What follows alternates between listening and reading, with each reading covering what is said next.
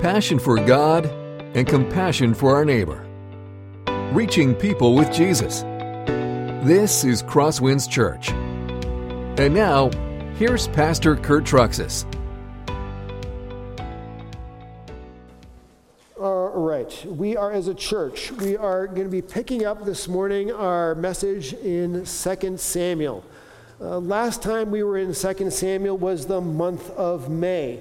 And up to this point, we've seen in the book of 2 Samuel, sort of the theme has been called the rise of David. David becomes king, and everything really goes well for David as king. It's like, you know, he's making good choices, there's revival in the land, the nation of Israel is getting bigger, it's getting better, things are going really well. It's very different than 1 Samuel. First Samuel, remember, it's called David on the Run. It's like David the Fugitive movie. He's always running when Saul is chasing him. But Second Samuel, so far, so good. Everything is going up. When we last left off the story, we were in 2 Samuel chapter 10. At that time, the Ammonites and the Syrians, who were located about 40 miles east of Jerusalem, had joined forces, and rather than submitting to David as a king, they had set themselves up in opposition to David as a king. Uh, David had sent Joab, the commander of the army, with some soldiers out to, to fight those guys. Uh, once again, like usual, Joab and, the, and his army did really well, sort of dissipated them.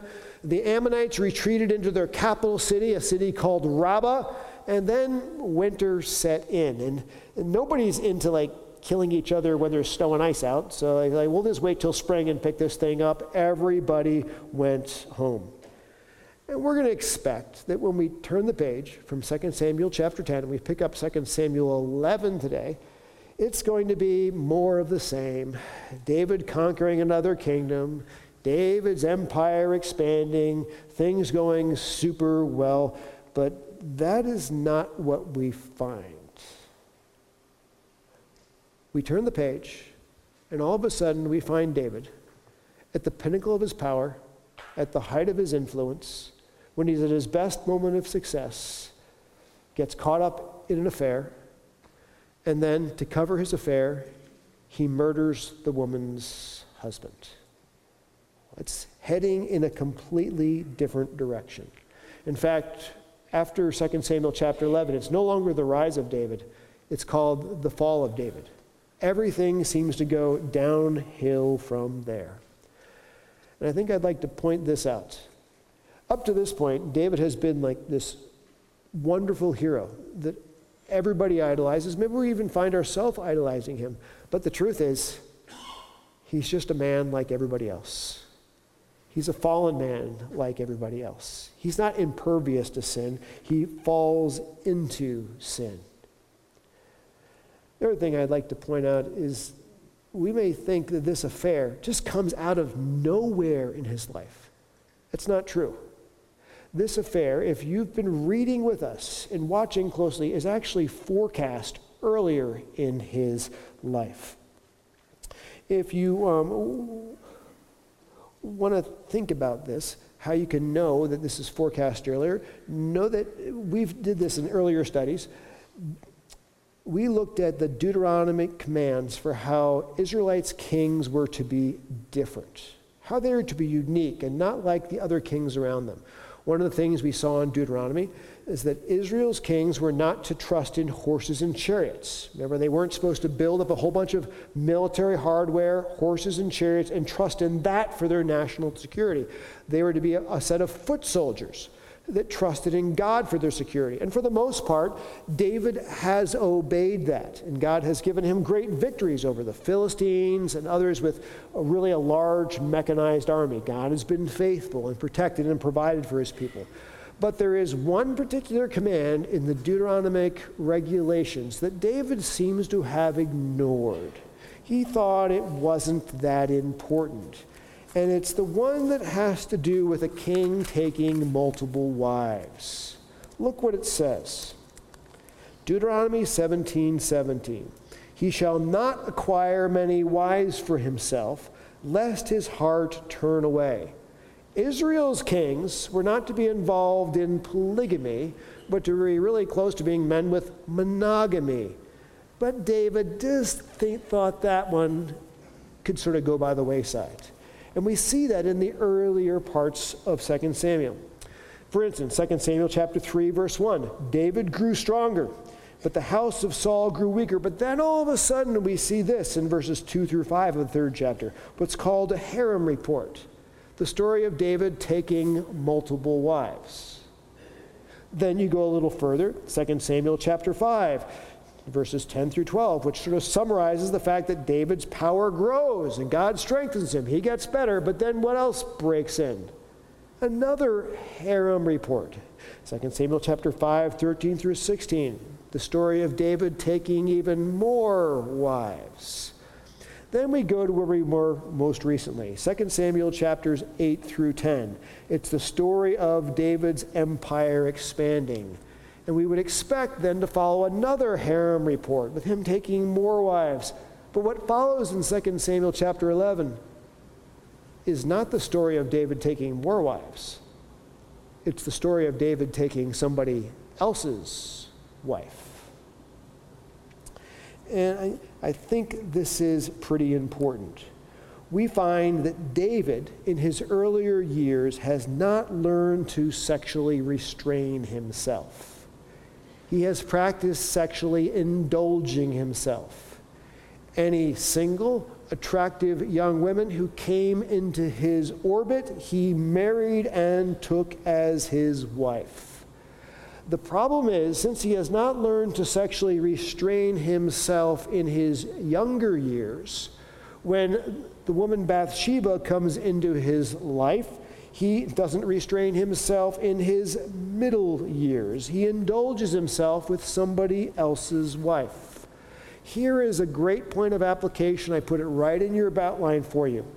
When it comes to significant failures in the middle of life, they usually grow out of the smaller sins we have nurtured earlier in life. Isn't that true? That's what David has been doing with women. By the way, it doesn't just apply uh, to David, it applies to us. If you're somebody who is comfortable flirting with people of the opposite sex when you're around the office in your younger years, chances are it's going to be something far more than flirting in your middle years. If you're somebody who in your younger years sort of content yourself with looking at things on the internet that you shouldn't be looking at, soft core porn and the like, by the time you get to your middle years, it'll be a lot more significant and far more worse. Far worse. If you're somebody who's allowed yourself to say, Well, I can get drunk as long as it's just on Friday night when I'm in my 20s, by the time you're in your 40s and 50s, you'll be drunk, but it'll be every night, not just on Friday night. So the sins, the little sins that we tolerate, the little sins we nurture in our younger years become the bigger ones that just devastate us and kill us in our middle years. That's what's going on with David. Now, as we walk through this chapter, I'm going to break it apart under three headings. First, we're going to look at the affair, then, we're going to look at the cover up, and then we're going to look at the final cover up, which is murder. Let's begin. Number one, the affair.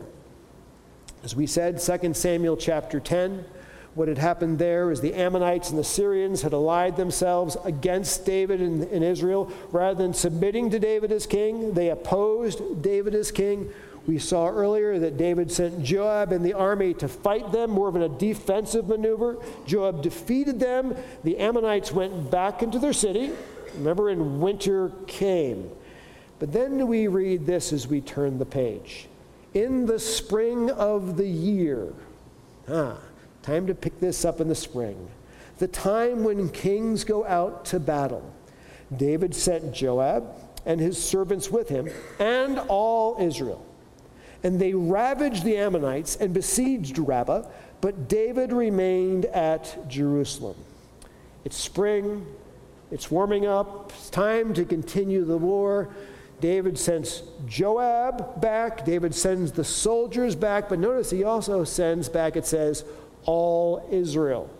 This is a general call to war for all the men in the nation to join Joab in fighting the Ammonites and finishing them off. So this leaves in the city of Jerusalem nothing but the women. Interesting thought. It's also strange that David, instead of going to war, David remained in Jerusalem at that time. In fact, when it says here, but David remained in Jerusalem, the Hebrew is interesting because the Hebrew in but David is in the emphatic tense. To draw our attention to this, this is significant. It's the time when kings are to go to war, but David is not doing his job. David is staying in Jerusalem a city filled with lonely women because all of their husbands had gone to war. Probably not a good choice for a man who's struggling with a lust problem, wouldn't you say? Like a real bad setup on this one. The text also says that David remained in Jerusalem. The word remained in the Hebrew could be literally translated, but David was sitting in Jerusalem the implication is when he's staying in Jerusalem, it's not because he has so much work to do and he can't get away from the office. He remains in Jerusalem with absolutely nothing to do. Too much free time on his hands. At this point, the reason David did not go to war is because he's lazy because he's self indulgent, and quite honestly, he is neglecting his job to lead his armies as their king. Here's the first thing we can learn. We, the way that David set himself up for failure is he was not busy at work. Sins of omission often precede sins of commission. So omission is failing to do what is right, leaves a lot of opportunity to eventually do what is then intentionally wrong. When David is not busy doing his job, leading his nation, leading the army like he should be, he happens to find a lot of extra free time during which the devil can distract him and during which time the devil can tempt him. And I think this is a good application for us right up front. How can we avoid an affair? How can we avoid falling into these kind of tra- this kind of trap that David did? I think the first thing right up away is be busy at work. Be focused at work. Because when you're focused on doing the work that you're supposed to be doing, you have less time to be distracted into work you should not be doing. Very true? Just real simple. And by the way, the work that we are called to do is not just our general form of employment, but if you are a married man or you are a married woman, your work includes loving, pursuing, cherishing, and spending time with your own spouse. And if you're spending enough time with your own spouse, you're far less likely to be distracted by somebody else's spouse. Now, David, he has plenty of wives, doesn't he? He has more than his fair share at this point. We've seen the harem report, but apparently he's not spending a lot of time pursuing them. So he finds extra time to pursue somebody who is not his wife at all. And then it begins with this in chapter verse 2. It happened late one afternoon when David arose from his couch and was walking on the roof of the king's house. Uh, notice the contrast here. Joab and the soldiers, they're involved in a life or death struggle in war. But what is David? Getting up from his afternoon nap on the couch walking on the roof of his house because he doesn't know what else to do with himself. Uh, he's got nothing better to do. You see the contrast here? Too much free time on his hand where he should be really busy with Joab and the rest. Incidentally, it's apparent from this text that David's house would have probably been one of the tallest houses, if not the tallest house in Jerusalem. And he's walking around on the top of his roof so he can look over the edge of his balcony so he can see the other houses below him. He can see the other roofs, roofs below him. So while David is safe from the Ammonites in Jerusalem, what he's not safe from in Jerusalem is his own sexual desires. And his desire for sexual sin and the fact that he's never learned to restrain himself in this area. And then it happens. He saw from the roof a woman bathing, and the woman was very beautiful. So he's hanging out over his bank, balcony, and there he sees, not too far from him, on the roof of another house, a woman bathing. Which, by the way, means she's a completely naked woman that is bathing. The Hebrew is interesting. It says she was very beautiful. Maybe a better translation of the Hebrew is she was very, very, very, very beautiful. She was a complete knockout. She was completely naked and she's shimmering in water. Now, up to this point, David has made unwise decisions by not going to work like he should be doing, but he has not made overtly sinful decisions. Here is where the sinful decisions begin. What he should do as soon as he sees her is turn away and not look at her. But that's not what he does. He looks, he watches, he keeps looking. He starts imagining, he starts daydreaming, and the longer he looked at her, the more he found himself passionately wanting her. Men, let me tell you that we must learn as men to bounce our eyes. You ever heard me use that term? I've used it here before. This is what it means.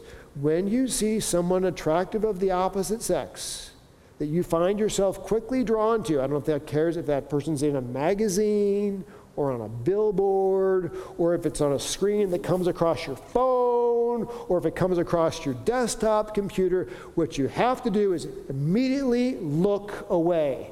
Not to begin to look at it, not to begin to think on it, not to begin to drink it in, because it will draw you in. And the pull will become stronger and stronger.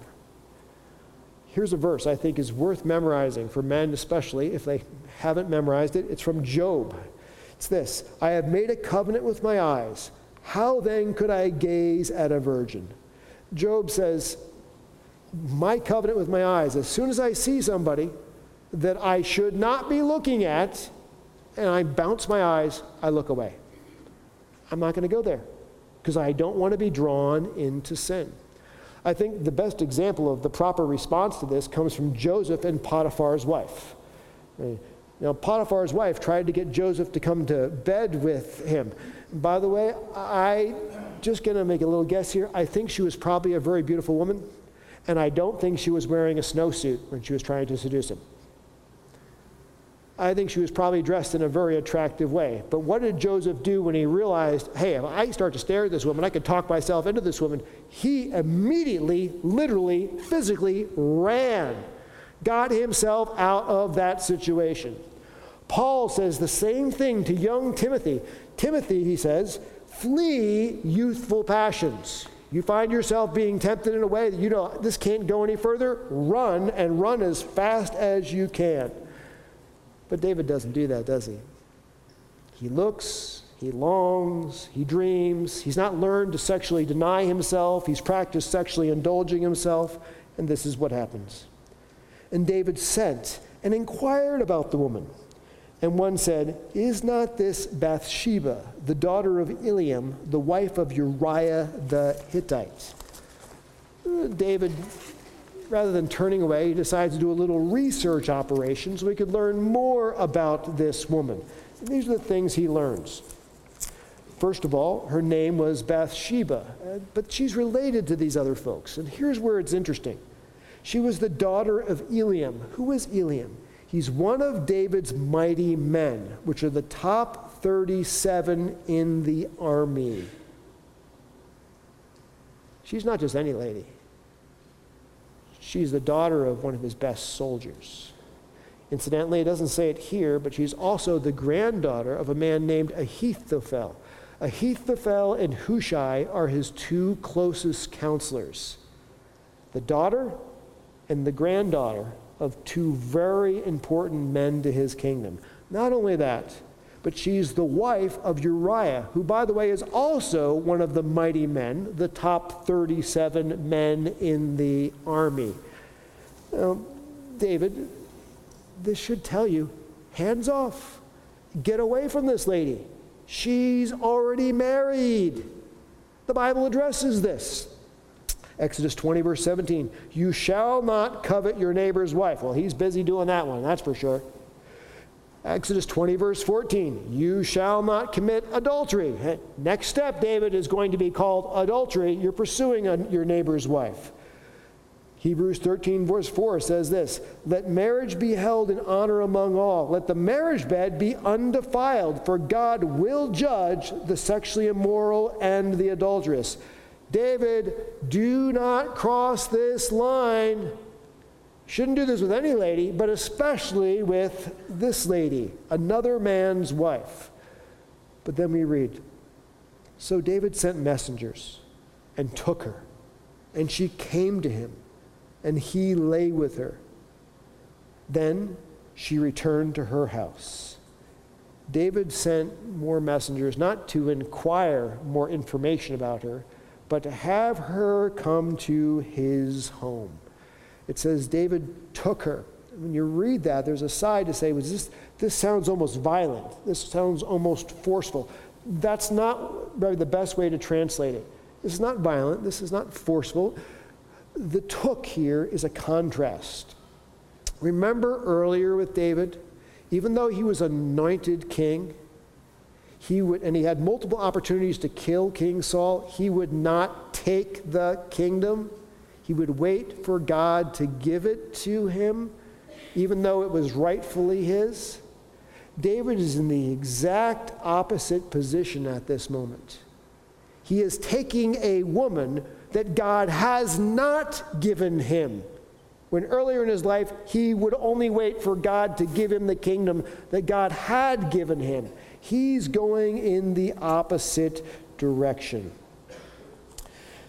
So she came, she lay, she returned.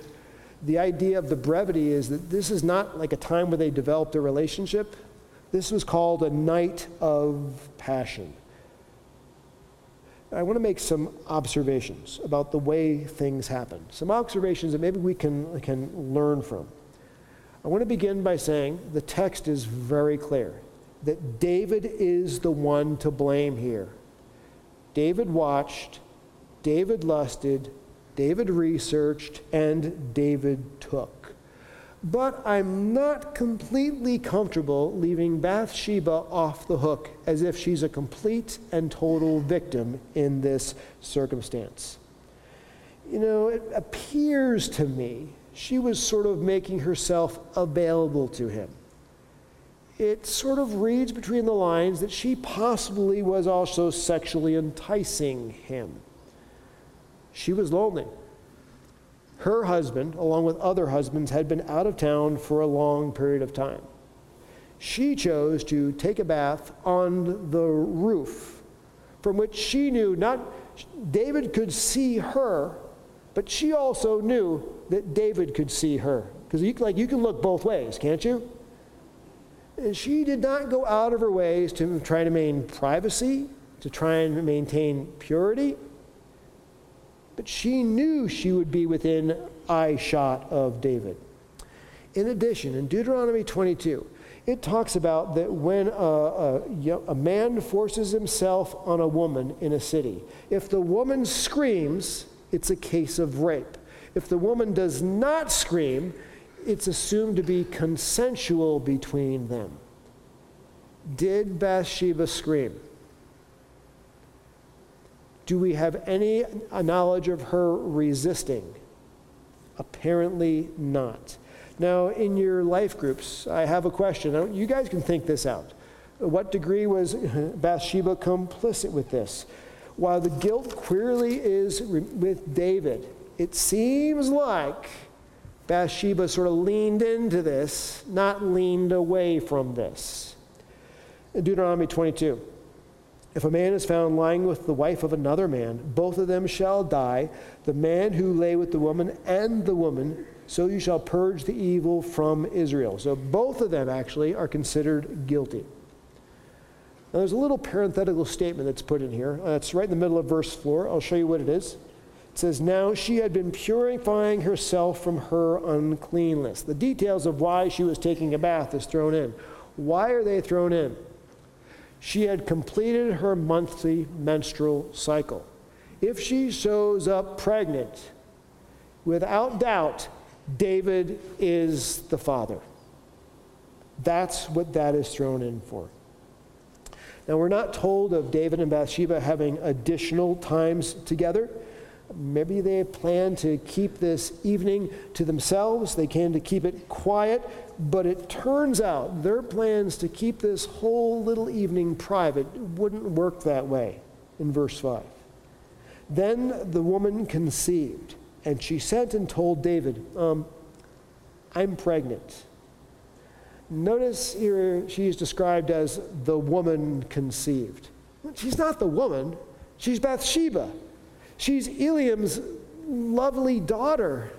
She's Ahithophel's lovely granddaughter. She's Uriah's blessed wife. Why does it call her the woman? Because at this time, David didn't see her as a daughter and a wife and a granddaughter. He just saw her as a woman. He saw her as a sexual object for his lusts, which is exactly the wrong way for him to view her. You know, I'm going to pause and just say, what are some lessons we can learn? I'm just going to give you one at this point. We'll get more at the end, but I think we should point this out. If a godly man like David can pursue an affair, don't let me deceive myself by thinking it can never happen to me.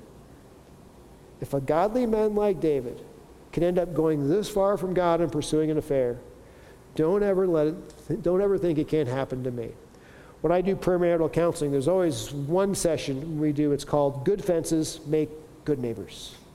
Always have like safeguards on what kind of things you will and won't do when you're around someone else of the opposite sex. Like one of the safeguards is we say, hey, don't go riding alone in a car with someone of the opposite sex that is not your spouse. That's just not wise. That's just not smart. That just tends to open the door for those kind of opportunities. Good fences make good neighbors, and David is not keeping a good fence. Now let's go to the second part, which is called the cover up.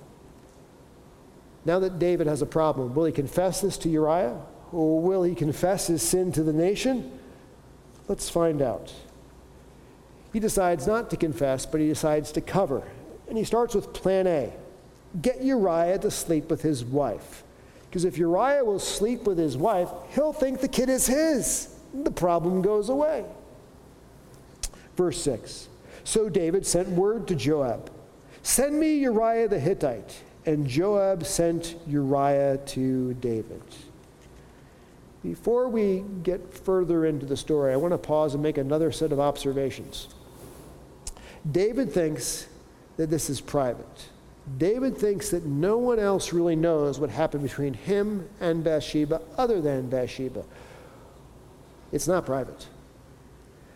There was at least one person who was sent by David to do a little research on who she was. There was multiple people that were sent by David to bring her to his house. There was at least one person that was sent by Bathsheba back to David to say, I'm pregnant. The servants of David know about the affair of David, don't they? Do you think they were gossiping about that? Do you think the news was going around about what David and Bathsheba had done? Doesn't say it in the text, but I think that was what was happening. I've been a, pastor in a church. I know how church gossip works. I mean, you can't say one thing and, and a half hour later everybody else knows. So I think people know what David has done. And when they go to get Uriah and they bring back Uriah, I think there's a good chance that Uriah hears, or at least hears a rumor about something happening between his wife and David. Doesn't state it, but there's multiple hints that he's heard something. When Uriah came to him, David asked how Joab was doing, and how the people were doing, and how the war was going, which is all small talk because David really doesn't care about the answer to any of those things. He's bringing Uriah home for a specific reason. Then David said to Uriah, Go down to your house and wash your feet. Wash your feet is, hey, why don't you relax at your house? Is what you do at the end of the day. Wash your feet, sit with your wife and your, your family, and relax. And then we read, And Uriah went out of the king's house, and there followed him a present from the king. What's this present? Most likely it's the gift of food. It's called a romantic dinner for two, courtesy of King David. You see what David's trying to set this up for? He thinks, I've got this one covered. It's going to go really well. But it didn't. We read this But Uriah slept at the door of the king's house with all the servants of his Lord and did not go down to his house. Who knows about the affair? The servants of King David. Where does Uriah stay? With the servants of King David. No, when David hears that Uriah did not go down to spend time with his beautiful wife, he is really a little bit upset about this.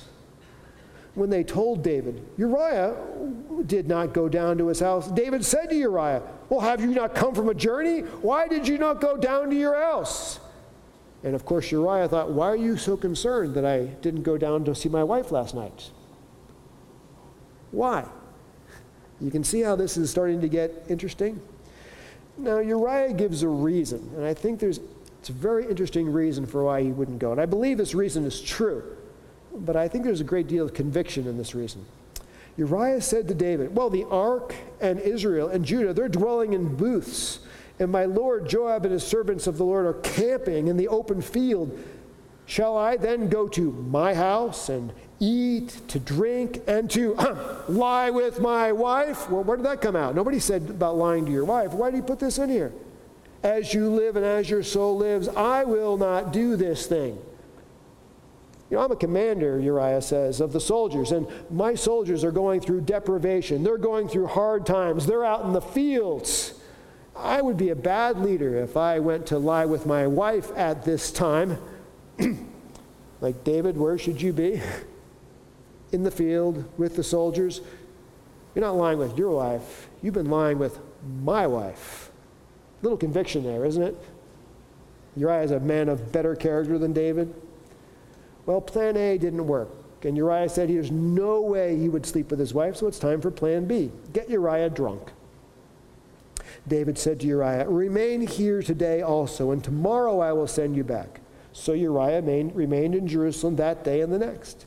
And David invited him, and he ate in his presence, and he drank, so that he made him drunk. In the evening, he went out to lie on his couch with the servants of his Lord, but he did not go down to his house. David figures, you know, there's plenty of people out there. They get so drunk, they wake up the next morning with the person in bed they've never met before we'll just get Uriah so drunk that he'll go down to be with his wife. He'll wake up. Even if nothing happens, he won't have any memory of it. And when he finds out that she's pregnant, he'll think something did happen. This is perfect. Great setup. Just get him drunk. But Uriah is a better man drunk than David actually is sober. You notice that? He refuses to go down to his wife. Plan A didn't work. Plan B didn't work. Time for Plan C. It's called the murder. Plan C is to kill Uriah. In the morning, David sent a letter to Joab, and he sent it by the hands of Uriah. And in the letter, he wrote, Set Uriah in the forefront of the hardest fighting, and then draw back from him that he may be struck, that he may be struck down and die. Think of this.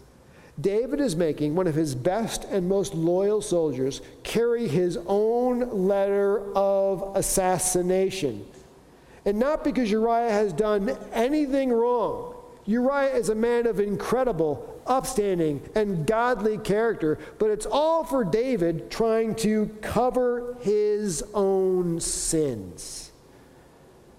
And David, in the desperation of the moment, if you look at this plan, it's really a pretty dumb plan. Like, get everybody up there and then have everybody but Uriah draw back, and then he'll die. Like, how do you do that? Tell everybody in the army but Uriah that we're going to assassinate him and frame him? Like, that's not going to work. But David is desperate at this moment. Earlier, we had seen that the Ammonites had held up in their capital city of Rabbah. Typically, what would work militarily at this point is the besieging army, which would be the Israelites, they would not be attacking, they would be starving them out. You cut off the food, you cut off the water from the city, and eventually, when everybody gets hungry, when everybody gets thirsty, they give up and they come out. But if you attack the city, which is well fortified, that's a suicide mission. You wouldn't do that. And this is what we read. As Joab was besieging the city, he assigned Uriah to the place where he knew there were valiant men. And the men of the city came out and fought with Joab, and some of the servants of David among the people fell. Uriah the Hittite also died. Joab knows he has to bump Uriah off so he decides to attack the city when they should be waiting to starve out the city. He puts Uriah and other men in a really tough position. And Joab does it in such a way so it's not just Uriah that dies, but it's other men that die as well to sort of camouflage Uriah's death. So think about this sin is like a snowball. If you don't confess it, it just gets bigger, it just gets worse, and more people get caught up in it. Because of David's sin, not just Uriah dies, but multiple other men die in his attempt to cover the sin. Then Joab sent and told David all the news about the fighting, and he instructed the messenger Now, when you finish telling all the news about the fighting to the king, then if the king's anger arises, if he says to you, like, why did you go so near to the city to fight? Did you not know that they would shoot from the walls? Who killed Abimelech, the son of Jerubbaal? Did not a woman cast an upper millstone on him from the wall, so that he died at Thebez? Why did you go so near to the wall? Then you shall say, Um, your servant Uriah the Hittite is dead also. Joab knows that when news of this suicidal, silly, foolish military maneuver of attacking the city in a place where its strongest is heard about by David, David's going to be upset and like, what do you think you're doing? That's so stupid. He said, oh, by the way, just tell him Uriah died. That's the reason we made this foolish choice. So the messenger came and told David all that Joab had sent him to tell. The messenger said to David, the men gained an advantage over us and came out against us in the field, but we drove them back to the entrance of the gate. Then the archers shot at your servants from the wall, and some of your king's servants are dead, and your servant Uriah the Hittite is dead also. And David said to the messenger, Thus you shall say to Joab, Well, don't let this matter displease you, for the sword devours now one and now another Strengthen your attack against the city and overthrow it, and just encourage him.